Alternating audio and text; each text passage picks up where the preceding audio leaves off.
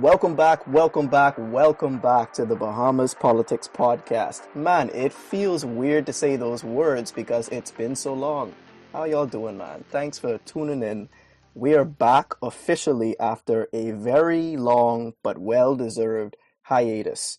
The last time you heard from us, we were interviewing the new leader of the Free National Movement, Mr. Michael Pintard, after the FNM's one day convention. And it's funny because this episode is being recorded on almost the eve of the FNM's second convention for the purpose of electing a deputy leader and chairman.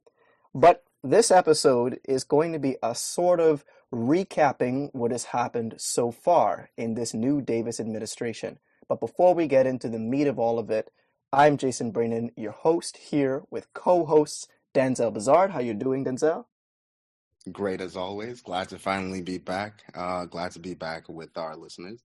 Uh, yes, sir. We do apologize for that long wait, but it's good to see you guys again, and thank you for listening back in again with us. Couldn't have said it better myself.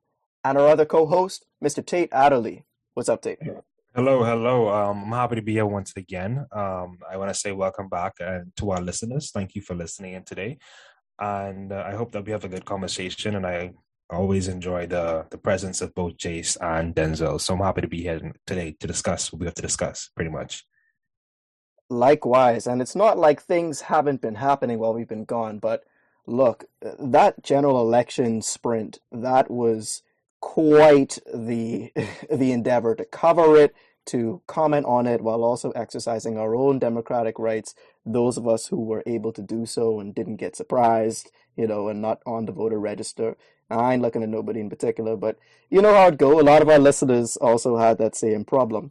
But it, it's been a while. In fact, it's been about 154 days since the Davis administration, or should I say, the Progressive Liberal Party won the 2021 general election. And so we have a new opposition leader with Michael Pintard, a new prime minister, Philip Brave Davis, a whole new administration and a lot of things to talk about. So, guys, let's jump right into it. For those persons who are not in the Bahamas right now, whether you don't live here and you're not from here, or you're just one of those students kind of abroad, how do you kind of read the temperature of the country right now? How are people feeling about politics, uh, about this administration? From your own vantage point, and then we'll get into a little bit more of our, our personal views. But let's sort of bring some context to the Commonwealth of the Bahamas right now. Where are we? I'm going to start with you, Denzel. Well, right now, I believe that we, for the most part, are very apprehensive, especially if we're talking about uh, people our age, citizens our age, are very apprehensive about this new government because it's hard to see exactly where we are going to move forward from here, especially uh, still in the midst of a pandemic.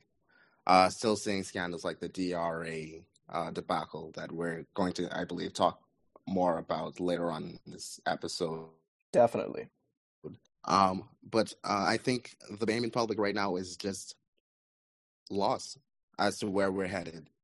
I don't think we definitively know how to feel about government right now. Fair enough. Tate, what do you think? So I think Denzel made some great points. Uh, I think there's a sense of anxiety about this particular administration, but then at the same time, there is somewhat, we are still in that honeymoon phase. Um, and I said that because looking at Facebook comments and when people, when we look at government stories in the media and persons tend to criticize them, we have certain persons in the comments uh, flocking to defend the government. Um, and so I think we're coming out of that, that, that honeymoon phase really, and then we're going into a bit of a state of anxiety, whereas we don't know what's going to happen with this particular government. Um, and I think that some persons don't want to chance it and be cynical, and other persons want to be optimistic. But overall, I think that's a sense of, uh, of anxiety, and they are unsure where we're going at this point. So I think things are not really calm, but they they ain't bad. But it's just like I don't know what's going to happen. So we're just waiting to see what happens, in my opinion. Yeah, I agree with both of you. The word I was going to use was tepid, which is sort of like lukewarm. Usually, when governments win, particularly by the margins that uh, a government like the Progressive Liberal Party won by, there's optimism, right? There's usually celebration because obviously it's a rejection of the former administration, whoever that is at the time. Um, but I didn't really notice a lot of that this time. Yes, obviously PLPs were happy and FNMs were disappointed. You expect that.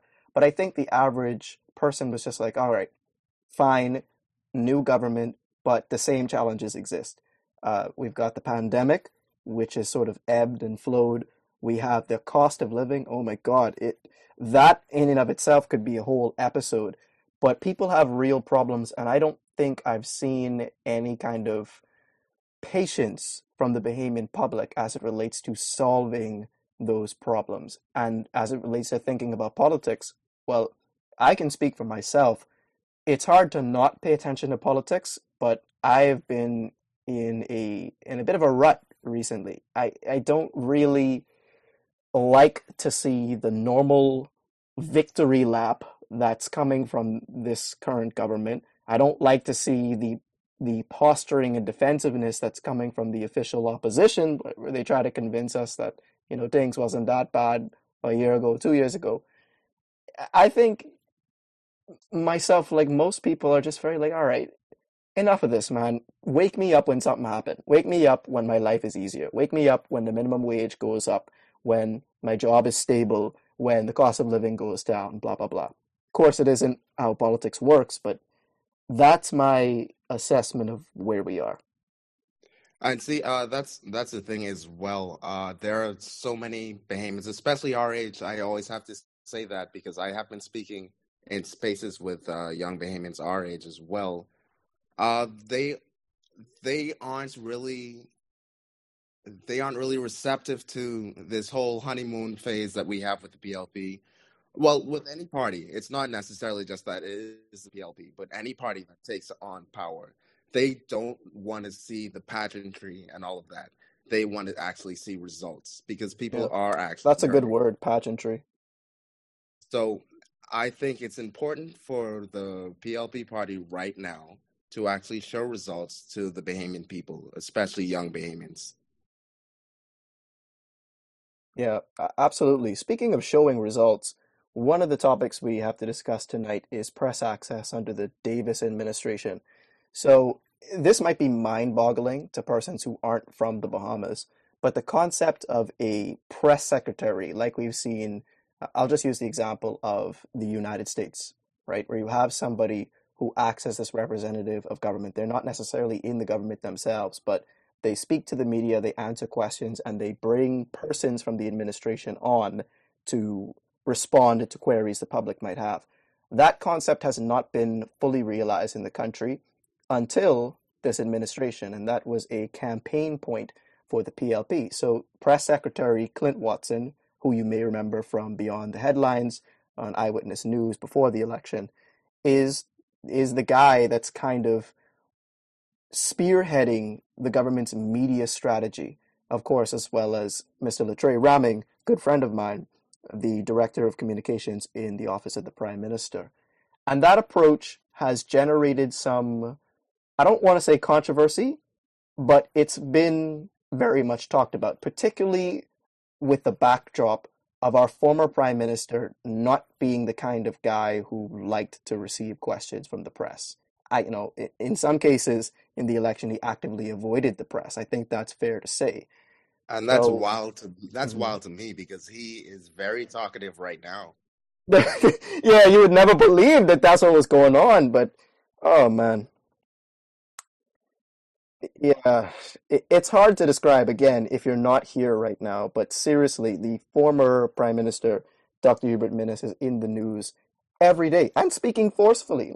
Anyway, uh, course, let me let speaking me. all the time, speaking all the time because apparently he did not have a voice when he was the prime minister of the country, but now he could speak every day. Boy, You on the radio every morning. That's wild. That's ridiculous to me. It is ridiculous. And I'm one of those persons that believes that when you're elected, you should be accountable to the people you serve. So I'm going to applaud this administration for making an effort, but it hasn't come without some, in my view, mistakes uh, and definitely scrutiny, as you just said, Tate. I mean, just the other day we had a situation where the the members of the press were outside of the office of the prime minister for some hours in the hot sun, waiting to get some stories from cabinet ministers, and uh, they had cones blocking their entrance. Now, we were told later that those cones were just a you know a normal safety protocol because of the dignitaries and the officials that were in the building at the time. And of course, the cabinet building is well a pile of rubble downtown right now. So cabinet was meeting at OPM, and then OPM's uh, press director, communications director, sorry, Mr. Rahming, uh, and Clint Watson come out later to say, "Oh well, you know, we we were just we want to get you all in the AC. We want to get you all." Uh, I don't even remember what the explanation was, but the point of the entire thing was the optics of it just seemed so messy. And I can say that about a few instances with this government in the communications department. But I don't know. That could just be me. So I, I think I, have an interesting view on you know this this idea of press press access during the this administration, right? I think that we are so happy about it because we're looking at in comparison to what Minnis did and how he was with the press.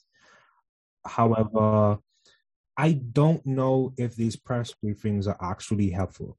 Um, because when I actually watch them, it seems as though that when we talk to these public officials, when we talk to politicians as well, they don't properly answer the questions, right? Um, and then when certain questions are asked, asking for certain figures, Clinton would say that, oh, he's going to come up for, for a figure, right? I think it was about two weeks ago, I was watching it and Jasper was asking about a question regarding the expenses on Baha Mar as well as the expenses on uh, the Dubai trip. And Clint wasn't able to give her an answer on that. So while I'm thankful for the appearance of access, right, I'm starting to see that these aren't actually what I think what we're supposed to be getting. And I think what we get up, what we get at the end of the day is basically we polish and we package government propaganda, government pop, and public relations. That's and that's what I see as, to be honest. I don't know if you all feel that way, but that's how I'm feeling with this particular administration. Okay, I'm I'm trying to choose. I'm trying to choose my words very carefully. Uh, I believe the establishment of the press secretary was in response to, uh, I mean, just the fact that the leader of the PLP party may not necessarily be a natural speaker in terms of releasing press statements. Can we just be you blunt? He's not. Yeah, not not everybody. I'm not even I'm not even commenting on the quality of what he says. It's just that clearly this doesn't come naturally to him. Right. You can be a great leader and not a great speaker. I, I'm still working on my speech as well myself. Um, but um, I believe that's why it was established. Now, in its establishment, you also have to try, I mean, at least attempt not to be in conflict of interest when you see the Dubai travel and you see the Shabach choir being uh, traveled to uh, Dubai and you know, press secretary is a member of that or a leader of that choir. When we have the National Youth Choir, National Children's Choir, National Boys Choir as well. I think just for optics' sake, why not just go with the National Youth Choir rather than Shabach? Things like that. You know, I was avoiding commenting on this, not really, not really because it's an old story, but because so much has been said about it, right? The idea that the press secretary of the Commonwealth of the Bahamas can also get to lead a a gospel choir delegation to Dubai to perform at this cultural expo that the Bahamas had been preparing for for years over a national youth choir that was established for that very purpose is ridiculous. And I'm not saying that Mr. Watson should not have gone to Dubai. Uh, however, I am firmly of the view that if you are going to be the press secretary of the Bahamas, then be the press secretary. You don't double dip. And I understand that the group Shabach was not paid for their performance, but that was kind of OPM's way of skirting around the obvious truth, which is that most of those delegates, uh, sorry, most of the members of the delegation received accommodations. You know, they still had the opportunity to fly to Dubai to. I think it should have been considered a business trip, but I'm not sure that everybody who went on there on the government's dime treated it that way. You know, and I don't want to be negative Nancy because at the end of the day, I support my Bahamian artists and my creatives. If you got a choir, I have no problem with you going to Dubai. I have a problem with Clint Watson leading the choir and also being press secretary because that didn't have to happen. But, you know, I I leave that right there though because I think that issue has kind of been been talked about a lot. But also, I was choosing my words carefully because I'm very careful about not throwing the baby out with the bathwater. I think that it is a good thing that we have press briefings as often as we do. And I think it is a good thing. Maybe this is in contrast to some of my friends in journalism.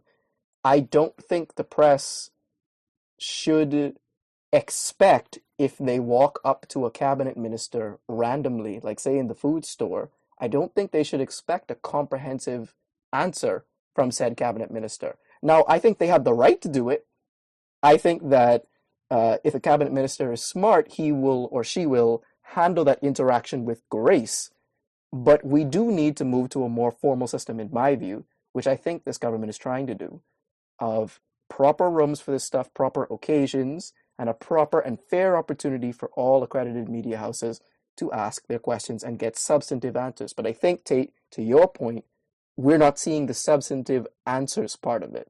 Right. Um, I don't know. Uh, I think the system is good, like you said, but it ultimately depends on uh, the people, the, the politicians, and, and and and the public officials. I mean, I don't want to be blunt, but you know, I just think some of them are not that smart, um, unfortunately. And that's just I'm smart, but you know, but I, I I just think that some of them are very much so incompetent and and and and they can't answer these types of questions. But you know, I overall I'm thankful for the formal system that we have that they're trying to build now. I just hope that as time progresses, uh, you know, our politicians will be able to answer these questions with with sense. Um, but even so, that's becoming more difficult now with what is happening with this particular administration and the poaching of the the media corps. So it's it's interesting, right? So you have a system you're trying to create for people to have access, but at the same time, you are essentially breaking down, not really breaking down, but like poaching people from that profession to come into your government um, and then at the same time expect to bring proper press access when you're just breaking down the the profession so I, I I'm I'm concerned about outcomes, right? You're doing one thing and doing the other. Will this actually work? So I can't fully say as yet. Um, but I'm I'm sitting back and I'm anxious see what happens with what comes out of this this this whole debacle with the press and and the government. Yeah, uh, the poaching of the press corps. For those who may not be familiar, we have seen, interestingly, some very high profile members from the popular media houses around here receive good paying, presumably, government jobs in places like OPM, Office of Prime Minister, and even Ministry of Foreign Affairs. And the questions circulating that are okay, cool, we've got persons leveling up in a sense, right? It's not like anybody's questioning the competence of the persons that were hired, definitely not, at least not from me. But some people are saying, well, this is a bit curious. If you give everybody a good job who may have otherwise had some freedom to criticize you, it's fair that someone is going to say, well, maybe you're trying to silence those people. Uh, and I don't think the government is going to respond to that claim, right? And again, picking my words carefully because these are talented Bahamians. I don't, I can't stress that enough. These are people who are deserving of great opportunities and for great things to happen to them. But it seems suspicious, and I, I can't disagree with anybody who comes to that conclusion. That's just democratic discourse. But I, I think as we talk about what has happened with press relations with this government, I think it's appropriate to think of some of the highlights and lowlights during these first 154 days post the PLP's victory. So, Tate, you can go first. What do you think has been the highlight of Davis's tenure as prime minister so far? If you can choose one incident or one particular issue. That's a good question. Um, and I don't want to sound cynical, but nothing really comes to mind, Jace. Sorry. That's your opinion. I, I mean, I can't fault you for your opinion. One thing that I am thankful for is that his his approach to the pandemic. Um, and I, I always talk about this in, in my Freedom Schools Freedom Schools presentations, right? The system that we were under under the Minnis administration was, for lack of a better word, very weird and strange, and it allowed for plenty abuses of power and I was afraid of that in many cases, right?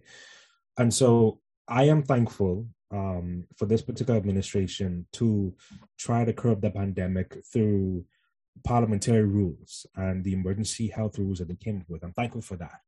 Um, and uh, I understand that sometimes there is a need uh, to, I'm not going to say that, but I understand the Minnis administration's approach to it um, but we have to be careful with with giving that power to certain people.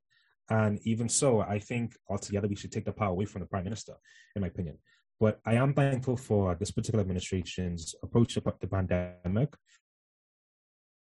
and in a sense, trying to allow people to have jobs, allow people to you know have economic activity and freedom, so having to feel a bit more free because when I look with people who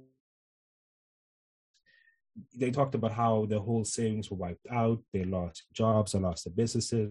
I think that thinking about that and looking hindsight, I would say that I'm I'm more appreciative of the, the Davis administration for his approach to the pandemic and his approach to handling it with a more I don't want to say laissez faire, but a more free approach.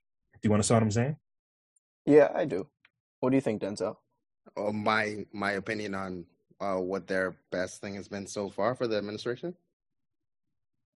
Yeah. Uh, well, I mean, they started off. I mean, they hit the ground running. They started off well. Uh, they went to the UN and talked about the climate change agreements. And I mean, it sounded. I mean, well, obviously, we know that no prime minister we have, no matter which party it is right now, is actually going to do anything significant for climate change in our current economic climate, and our socio-political and socioeconomic um, environment right now. Uh, so, but I mean, it was, it was it was at least good to see him there. So we started off very strong. Uh, started off strong by saying, "Well, we want to get more women in politics," but I mean, it gets it, it gets a bit cloudy when you have him defending somebody like Fox, who admitted to oh, human trafficking. I forgot about that. Right afterwards. So how can you be a defender of women and right afterwards in the same breath say you defend somebody who has admitted, openly admitted to human trafficking? Oh man, it's amazing the things you take for granted in politics, right? That just become normal because that's up my mind. That's a definite low light. Yeah, most definitely. Highlight. I I'm kind of with Tate on this one. I have to give the Davis administration credit. While I don't think the messaging from the top has been to my personal liking about the urgency of taking your vaccine, of uh, understanding that this thing is not over, I do love the overall communication strategy for dealing with the pandemic. I saw a commercial the other day that finally told people that the mask is supposed to go over the nose and you got to pinch the middle to keep it on. You know, something as simple as that, that we actually did not go through the trouble of teaching people early on in this pandemic. And I still see people not understanding you got to do that. The idea that, um, or not idea, but the implementation of free testing, you know, it seemed like it rolled out during the middle of our fourth wave with Omicron, but when it came out, it worked flawlessly. And I have many friends of mine who was who were able to access that free testing at I think it was Melia Hotel, got in and out, and it was fine. That's good news. The fact that even though people complained when the Dexta Daps concert was not approved, because and even when that Dexta Daps thing happened, our case numbers were low in the country, right? I give the government credit for standing their ground and saying, no, you can't have 2,000 people at a concert. I don't care how good the situation is right now, it can explode at a moment's notice, and we don't have the capacity in the healthcare system, although I, I respect the effort to bring some Cuban nurses on. We don't have the capacity to deal with another surge should it happen. Same thing with the carnival thing. But Jace, I have a, I have a question. Yeah. I have a question for you, Jace. Um, carnival can we? Well, I, I think you were just about to say, but can we say that in light of the Doja con- concert happening? Yeah. Okay. So my thing with the Doja concert, I appreciate people on social media who are like, "Yeah, it's the hotel. It's Atlantis. Atlantis can do whatever they want in this country. We've been knowing this." But I do agree that it is hypocritical, particularly for this administration, to have what appears to be one set of rules for the hotels and another set for things happening outside of the hotel grounds. Now, this is my very, very nuanced opinion on it. I don't think it's right.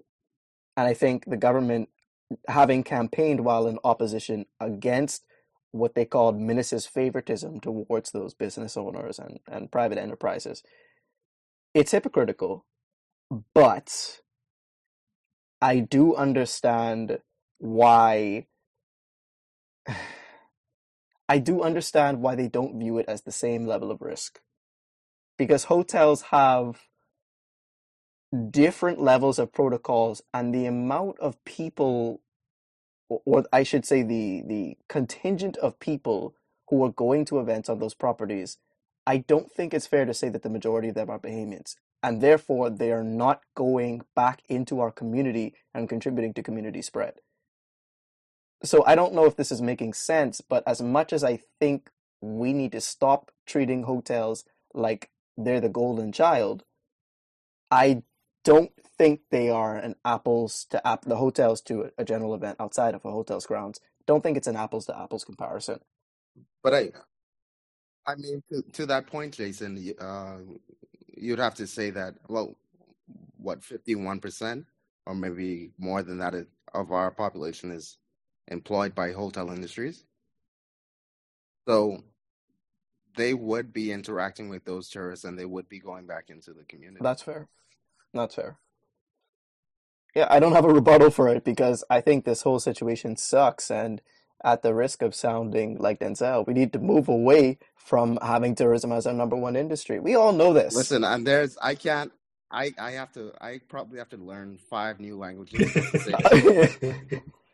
I've been saying this over and over again. Tourism is not sustainable. We've already seen that it's not sustainable. We have to move away from our dependency on tourism.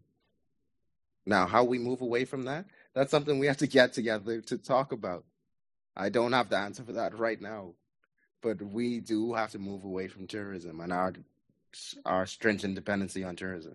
Speaking of urgent needs, let's talk a little bit about the Disaster Reconstruction Authority and what's been happening in the news there. Now, let me see if I can break this down for our listeners.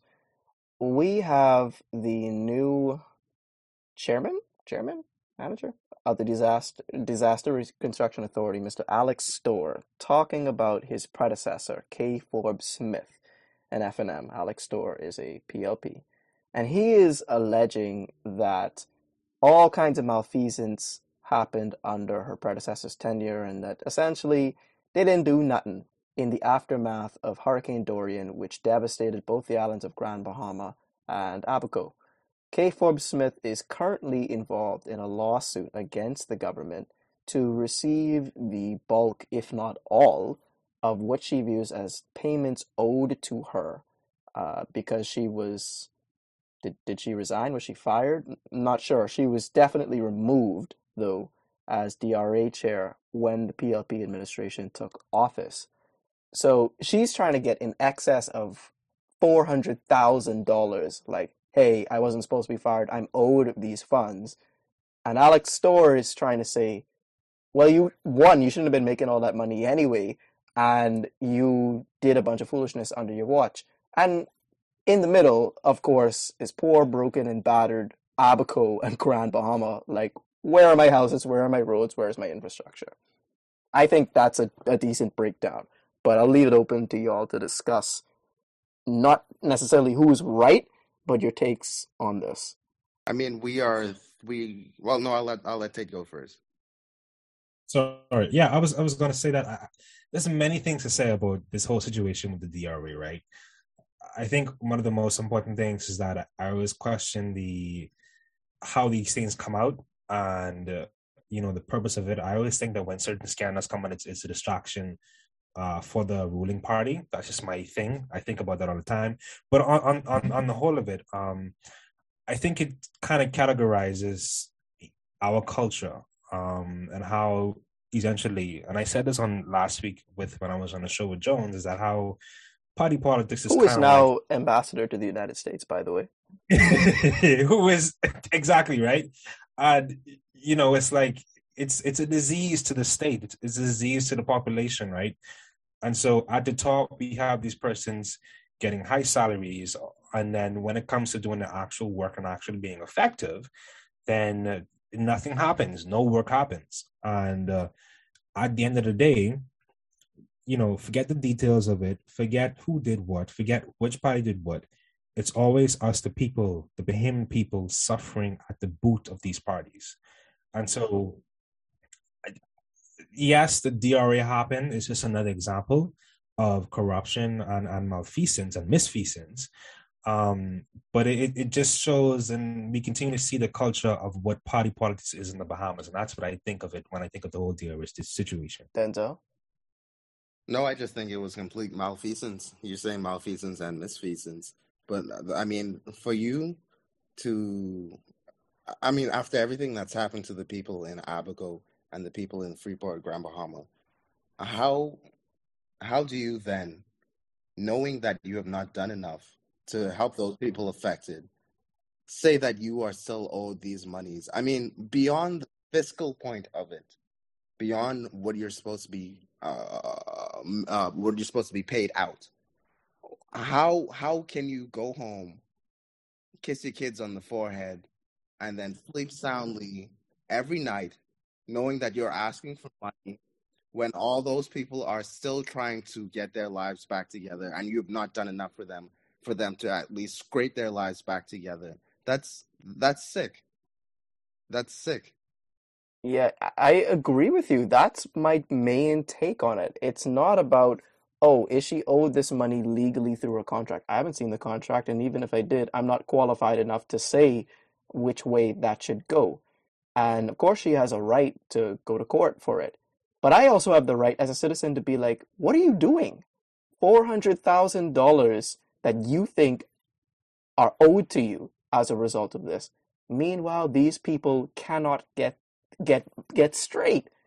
I'm sorry. It just feels like that $400,000 could be better spent instead of going to your pockets. Your government lost. You're not there anymore. It happens. This is what happens when you're a political appointee. And I'm not even saying that she's not competent or qualified. I don't know her qualifications, but I do know that when governments change, usually you do the right thing and just step aside gracefully instead of trying to make it all about you or, uh, and whatnot, particularly on this issue, right? If you are a technocrat who happen to be an FNM or a PLP, that's different. But dude, that, that ain't what's happening here. I don't think so, at least at least if you have done your job properly, for Christ's sake, there's still right. people hurting in those countries, and sorry, in those Christ, sorry, in those islands. Yeah, Like, and it, it almost it almost feels that way, doesn't it? That it's a whole nother country, the way that Yeah, we don't does. speak about it. Uh, but no, but yeah, so for them to for her to uh to be making that claim, I think is extremely tone deaf at the very least. hmm At the very very, I'm very with you. least. I'm with you. So, tone deaf. I hate that a certain minister for the government came to my mind when I thought, when I heard that word or phrase. But can we talk about police misconduct and police brutality and gender Oh, we can. We violence definitely can. and and and and yeah. Let's talk a little bit about what's been going on in the country as of late. Oh God. Oh God. Listen, I, I've I've been disappointed with the with certain actions of the Minister of National Security because I know uh, I, I have worked with him personally, and I thought that we were moving in another direction, but it I mean I believe that is just to confirm that the government is really just there to support uh, the powers that be, especially within the policing community, because the policing community is so uh, so solidly established now that I don't think we are actually going to be able to do much to actually change the way that they do decide to police. Loaded answer. Tate? Yeah, I I I would say on, on Mr. Wayne Roosevelt Munroe, I'm very much disappointed in him as a minister. I think at the beginning of his tenure as the Ministry of National Security, he would have done some good things, like getting rid of the um the, the what is it, the bank lane shuffle. No, and, and I thought that was that was a good indicator of things of what were to come. And then when uh, we had the killing of the Marine, the RBDF Marine, for him to go on television and say that he doesn't understand why Bahamians would have public mistrust in the police. Now And say it I right. it was- That Marine was killed by, was it an off duty? It was off. It was off duty, and there's there's been a there there's been a large spate of off duty shootings as well. Uh, Off duty the members of the Royal Bahamas Police Force killing people. Uh, But then, uh, why do you have your service weapon when you're out drinking as well? And it usually is out when you're at a bar somewhere. So why do you have your service weapon on you? Real good question. I mean, and, and those are good questions, right? And so, you know, I I don't think that I believe that Bahamians cannot imagine a future without policing, right? Or the policing that we have today. Um, but at the same time, we really distrust police as well. Um, but I am down for, and I don't want to sound American, but I, I am down No, for say it. I know what you can say. I am down for a discussion of defunding the police. Um, and Defunding, I'm I'm I'm down for the discussion of straight up abolition. We would have to start with the we'd have to start with defunding, obviously, because if you say abolition over here, nobody could. You you have to start somewhere. You you know just how you move how you move the Overton window theory. You have to move one step at a time to shift it either to the right to the left. It's the same thing uh, with policing, I believe. We'd have to start with defunding and then move on to abolition but the we have to there's so many different steps that we have to take with uh, policing as well uh, you have to you have to word it very properly with the public there's a certain way you have to, to word it with the public you can't just say we're going to defend the police the first thing they're going to say you have to understand the police are very well funded Extremely well. so they're going to lobby they're going to be able to lobby against that the next thing people are going to say is well you just want criminals roaming free they're going to Yeah, that's what they're gonna say. Going to bring up every criminal case where somebody got killed, stabbed, blah blah blah, and not really understand what it means to defund and abolish the police and to stop policing rather than actually protecting the community. All I gotta say is Alayami was right. Was and is right. Uh, I had a conversation on Twitter with her about that phrase, you know, defund, not defund, um, abolish the police, I think, or even defund the police, one of the two. And I was saying that, you know, from my marketing communications background, I don't blame someone who has that idea in their heart, but says, I can't say that to people because that's going to scare some voters away.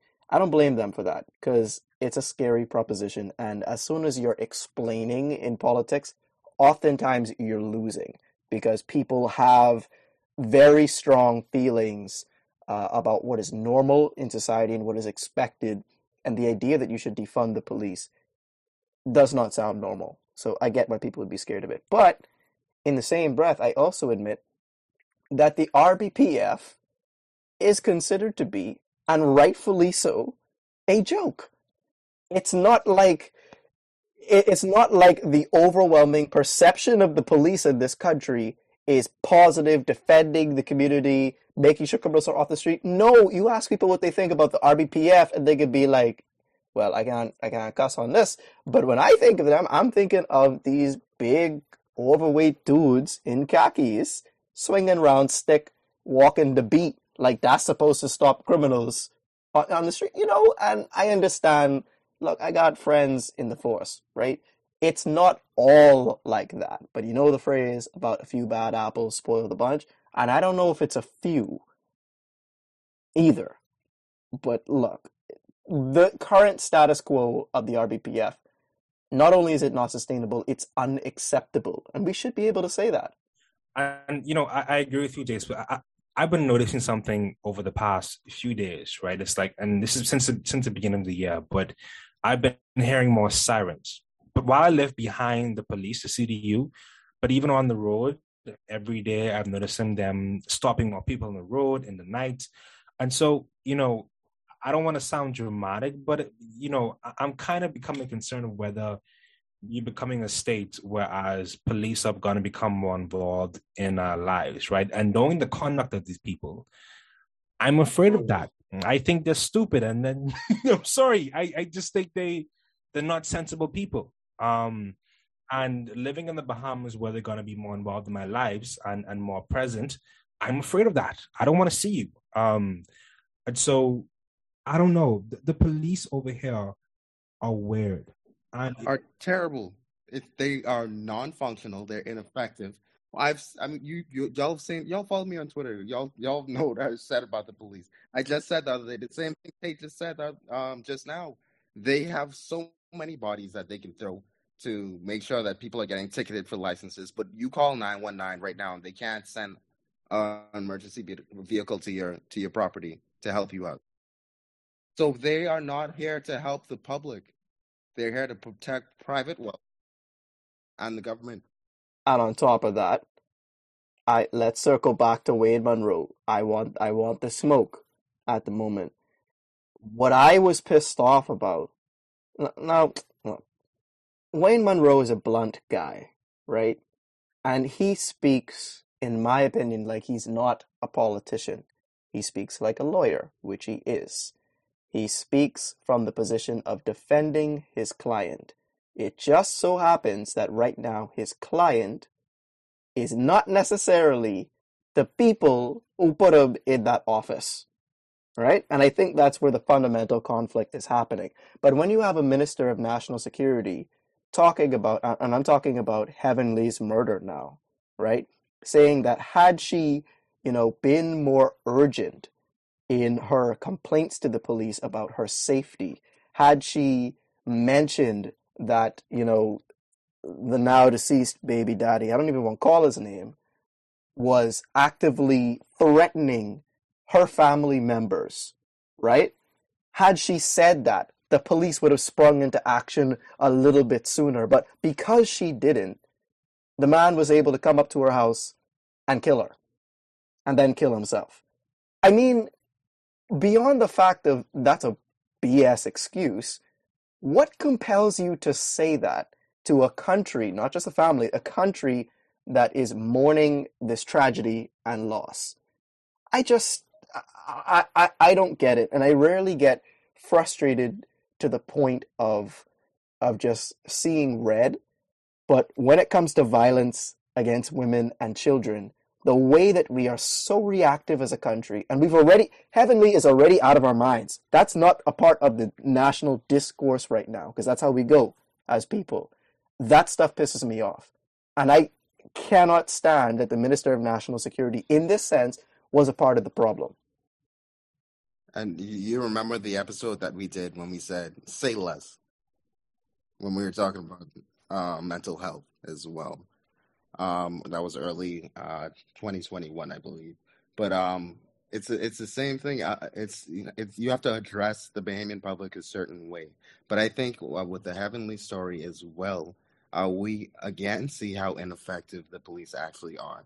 People keep saying that police stop crime. The police do not stop crime. They react to crimes. There's nothing that they do that stops crimes. If anything, over policing just causes more recidivism in our prisons. So, for the public to, and I know if you ask most of the public, they're going to say, uh, no, the police definitely stop crime. That's what they do. That's their job. But that's because the police have just been on a huge PR campaign for, let's say, decades, probably more than that now. So, what we have to do is we have to re educate the public. And it is going to take time. I think that's one thing. People don't want to lobby long enough against the police. It's going to take time to re educate the public as to why the police are so detrimental. So, what we have to do is we have to take time we have to uh, let people know why the defund the defunding and sorry and the abolition of police would be beneficial to our society. So it, it's going to take time. It's going to take literature. Uh, it's going to take outreach. Marketing personnel jumping back in right here. I want to emphasize again on this police subject. The police are terrible as constructed, but the idea of the police, I don't think necessarily has to be discarded now, it may be a casualty. Uh, it's been so long that we've had these negative feelings. And look, if you don't have negative feelings uh, towards the police, I, I, I, that's concerning, right? I don't know what positive experiences you've had in your life. I guess I'm thankful that you've had them, but most people I know have not had positive interactions with the police, right? This concept of the police as we know it needs to change. And we need to be able to associate the police with safety, with community partnerships, with social healing, all of these positive things. And it just doesn't have to be this way. And I think that's the message that we need to preach. It doesn't have to be this way. This doesn't have to be normal. And certain persons on the force right now who are trying to do their best in spite of the overall reputation of their bunch, you know, you can be a part of that too. The rest of you, I want to talk to you. Sorry. um, I remember one time, I don't want to call people out, but we were having a discussion about police, and that there was this one uh, police guy on the on the TL, and it was just so interesting to see him talking about how we need the police and how, or uh, when we uh, bad things happen to us, we got to call the police. But I'm like, uh, that's that's what that's what it's for. But then when it comes to that, they can't even do that, and they can't even protect us and they don't even protect us. Uh, and in fact, they they they they enact violence against its own citizens. Right? I remember last year. I don't think it was last year, but it, either last year or this year, Paul Rolle talking about how uh, there were like 21 police involved shootings and 13 people died, and those persons that uh, uh, reta- not really retaliated or, or enacted violence against the police that they're stupid. I'm like, how do you get off as a commissioner of police say that. I mean, I don't know if you all know about.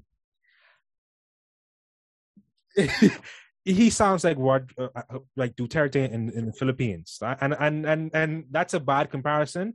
But him just saying that right there, he he sounds like Duterte, and Duterte is is famous for killing drug dealers and killing drug users in the Philippines. So I am not comfortable with the commissioner of police using that type of language towards his citizens and it's it's concerning once again of how the force is going to look under his leadership. Good point. All right, so we've been recapping some of the things and venting a little bit during this episode. I want to wrap up with perhaps the most urgent issue of our time at the moment, which is cost of living. Uh, I don't know about y'all. I am getting ready to move out and move into a new place and I am dreading the grocery runs that I'm going to have to make as a single person living by himself. Because it seems like everywhere you look, things are going up, up, up, up. and yet there seems to be no relief in sight. Now, uh, what is happening interestingly on the political side of things is you have on one hand the Minister of Economic Affairs, who's Mr. Michael Halkitis, saying, look, inflation, it's a global problem and there's very little the government can do to address it. But you had Prime Minister Davis, I don't know if it was today or yesterday, kind of coming out saying, we're going to mobilize as many resources as the government of the day to help address this problem, right? And I'm not really sure if those two statements are in conflict, but it seems like it on the surface of things. All I, you know, all I know is I want a plan as a citizen that doesn't have a choice in whether or not he has to eat at the end of the day. And look, I'm not gonna lie, it's not like I am on the bottom of the rung as it relates to income. I, definitely ain't up there, but I, I'm gonna I'm gonna find a way to make it, but it's gonna hurt. So I can only imagine the people who were barely getting by before this inflation uh, wave rocked us. So I, I, I was listening to Halkitis, and when it comes to Halkitis, um, it's it's concerning, and I hate to use this word more than once, but it's concerning when we have a minister of economic affairs saying that we can't do nothing about inflation, and that to me that kind of signals two things: either you don't care, or either you are incapable or not interested in trying to come up with ways and trying to relieve the cost, the, the, the effects of inflation, inflation, which is price rises, right? Um, and I was kind of surprised when it came to uh, the prime minister. It was yesterday, I think it was, talking about you know that we're going to try and do something about the prices, but in that they are one of the key influences as to why prices are so high. Uh, I was I was reading an article and it was talking about the price of gas, and uh, this guy was basically talking about the distribution of what goes into price and essentially when it comes to the price essentially government is one of the main causes of why prices are so high because we have duty and then taxes on top of that. And uh, but unfortunately we have built up the system on protectionism and duty rates. And so on that you know you got to pay wages to government workers you got to pay uh, social services for people. And so we we have built this system on taxing Bahamians for consuming. And uh, i don't know i don't think that's a very smart idea. But at the same time we don't produce anything. But i think when people say that that's sort of a cop out and say that we should keep things remaining the way that they are. Um, and people use it to talk about why should we should keep tourism as well. But I think it's it's a cop out and to say that hey, we just these keep things the way they are. But I think there are some things that we can do. Um, but at the same time, we have to be very smart about it, and we have to maybe possibly pull some punches. Um, but I'm, I'm I'm waiting to see what the Davis administration does.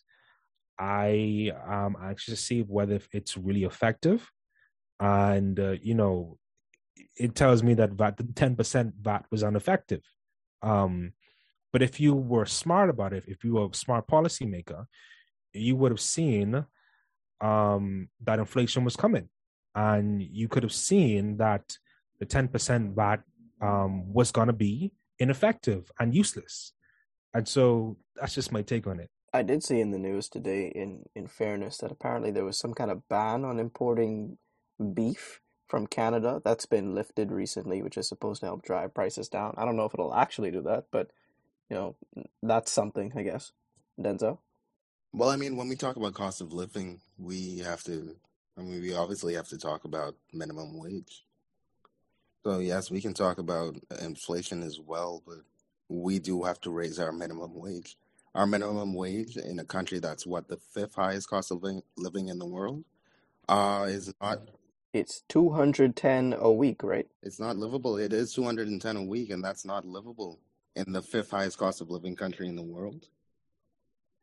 That's that's that's that's insane. And then when we have people like Rupert Roberts uh, saying that, well, all Bahamians got to do is budget, but he's always raising prices every time that VAT is lowered. That man is a Marvel villain. You have to understand, like he's a real life villain. The man saying, "Oh, y'all have to budget, but you raise your prices when VAT is lowered, so Bahamians can afford to eat." I'm sorry. Have you met a Bahamian mother? Have you met a Bahamian mother with multiple kids? Just one of them? Who budgets better than a Bahamian mummy? Making breakfast stretch and all. Look, that is ingrained in us, and I ain't gonna let nobody disrespect our Bahamians like that. We can budget, you know. It's just how you supposed to budget a dollar. Uh, It's still a dollar at the end of the day. We we gotta stop insulting people in this country, man. And I see now the business community, you know, and ten dollars a two week. hundred ten dollars. But I'm seeing people in the business community in some uh, the of the upper to mid upper middle class and upper class Bahamians complaining, talking about you know when you raise minimum wage, everybody else is gonna ask for a pay increase. Yes, yes, they're going to, and yes, they should. And what is and what is wrong with that? And see, we we've adopted. I keep saying this as well. I mean, y'all probably y'all well y'all know me. Y'all know I, y'all probably seen me say this before, but we've adopted this. We've we've we've adopted this individualist attitude from America, I believe, as well. And we're saying, well, if they get to eat, are you sure I still can eat? And that's such a that's such a selfish way of thinking. I have no problem eating a bit less if that means my neighbor gets to eat hmm enough. What a great quote. I don't know if you stole that from somewhere or if you made that, but hey, print that on a shirt. Uh, listen, I agree with you. I think we're learning bad habits from the US. Uh, on that note, Facebook, ah, my favorite app, as everybody on this podcast knows. I've been seeing some rhetoric coming up recently where persons on that other blue app seem to believe that we need to be reducing restriction, not reducing, removing all restrictions in the country as it relates to COVID.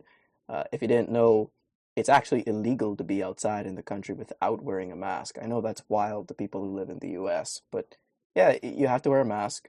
Um, obviously, there's a push for persons to get vaccinated, and there's still restrictions on um, persons coming into the country in terms of they need to take certain tests. And of course, the events that we spoke about earlier, they're limited by capacity.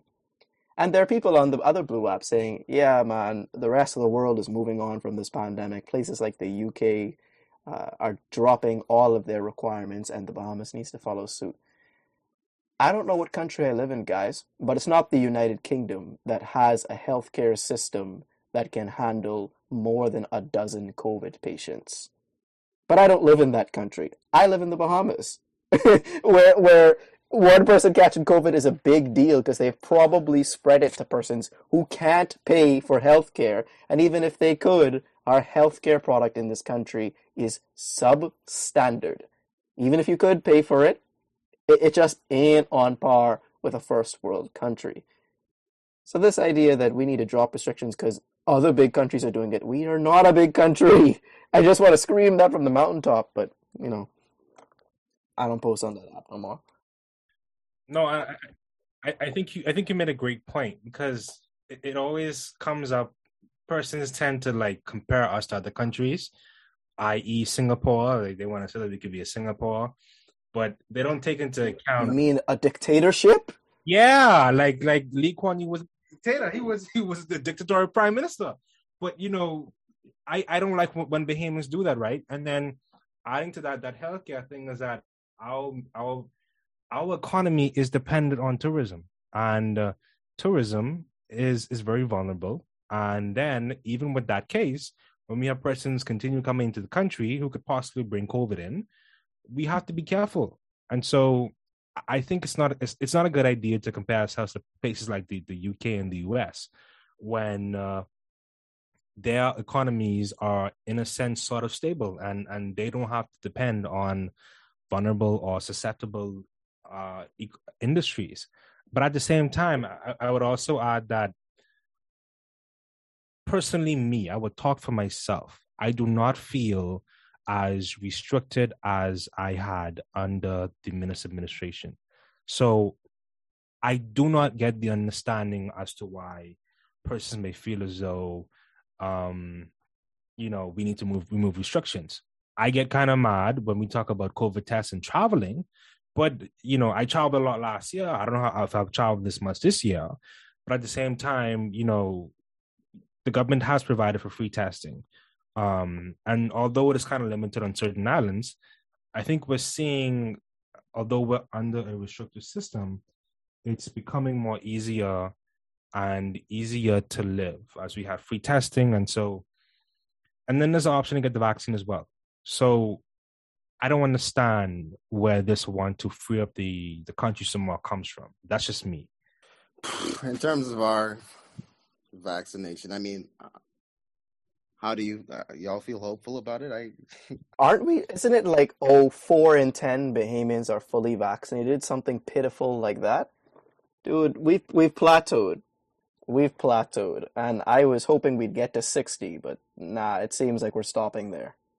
I'm very much disillusioned with it because as soon as we could, we opened our borders back up, let tourists back in, and then we touted that as some huge accomplishment. We have tourists coming back in because, again, our reliance on tourism, not to sound like a broken record again, but I mean, as soon as they came back in, we got numbers spiked again because, of course, we did and now we're here in this same endless cycle. So I am not hopeful. I keep wearing my mask. I think my my the skin on my hands probably is more sanitized than it is actual skin at this point. So um I, I well if anyone's listening to this I, I advise you just to keep doing the same protocols, keep your mask on, wash your hands, sanitize, bathe when you get home. You should be doing that either way, y'all stink so. Shouldn't have taken a pandemic. But um, yeah, I'm not. I'm not very hopeful about it. Um, so uh, yeah, I, I take I take note of everything you guys said just now, but I don't really have anything to say about it. Rather than I'm just very disillusioned right now.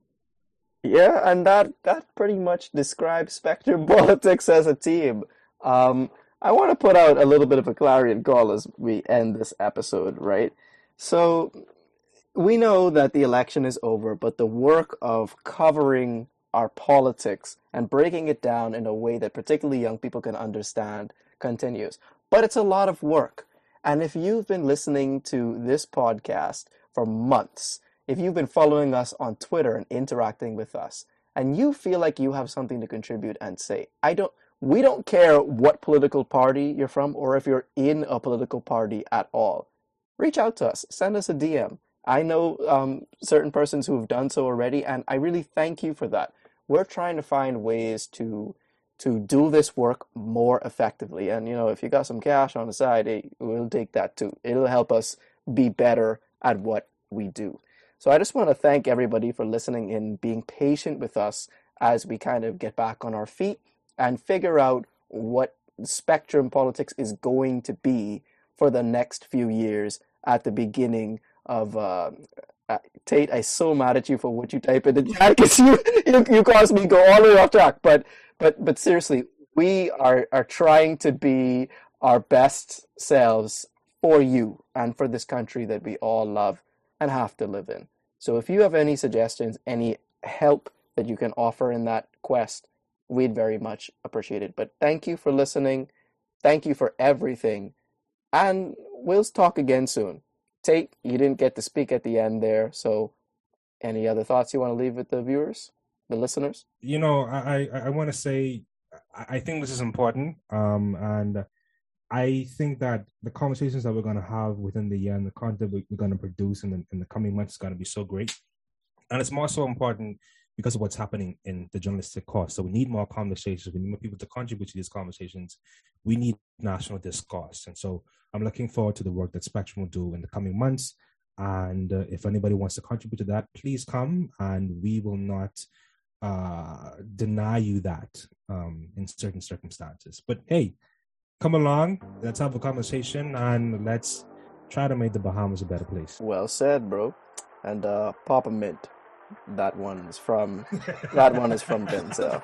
Thanks a lot for listening, guys. We're signing off for today. My name's been Jason Brennan here with co-hosts Tate Adderley and Denzel Bizard. Keep listening and keep up the good work.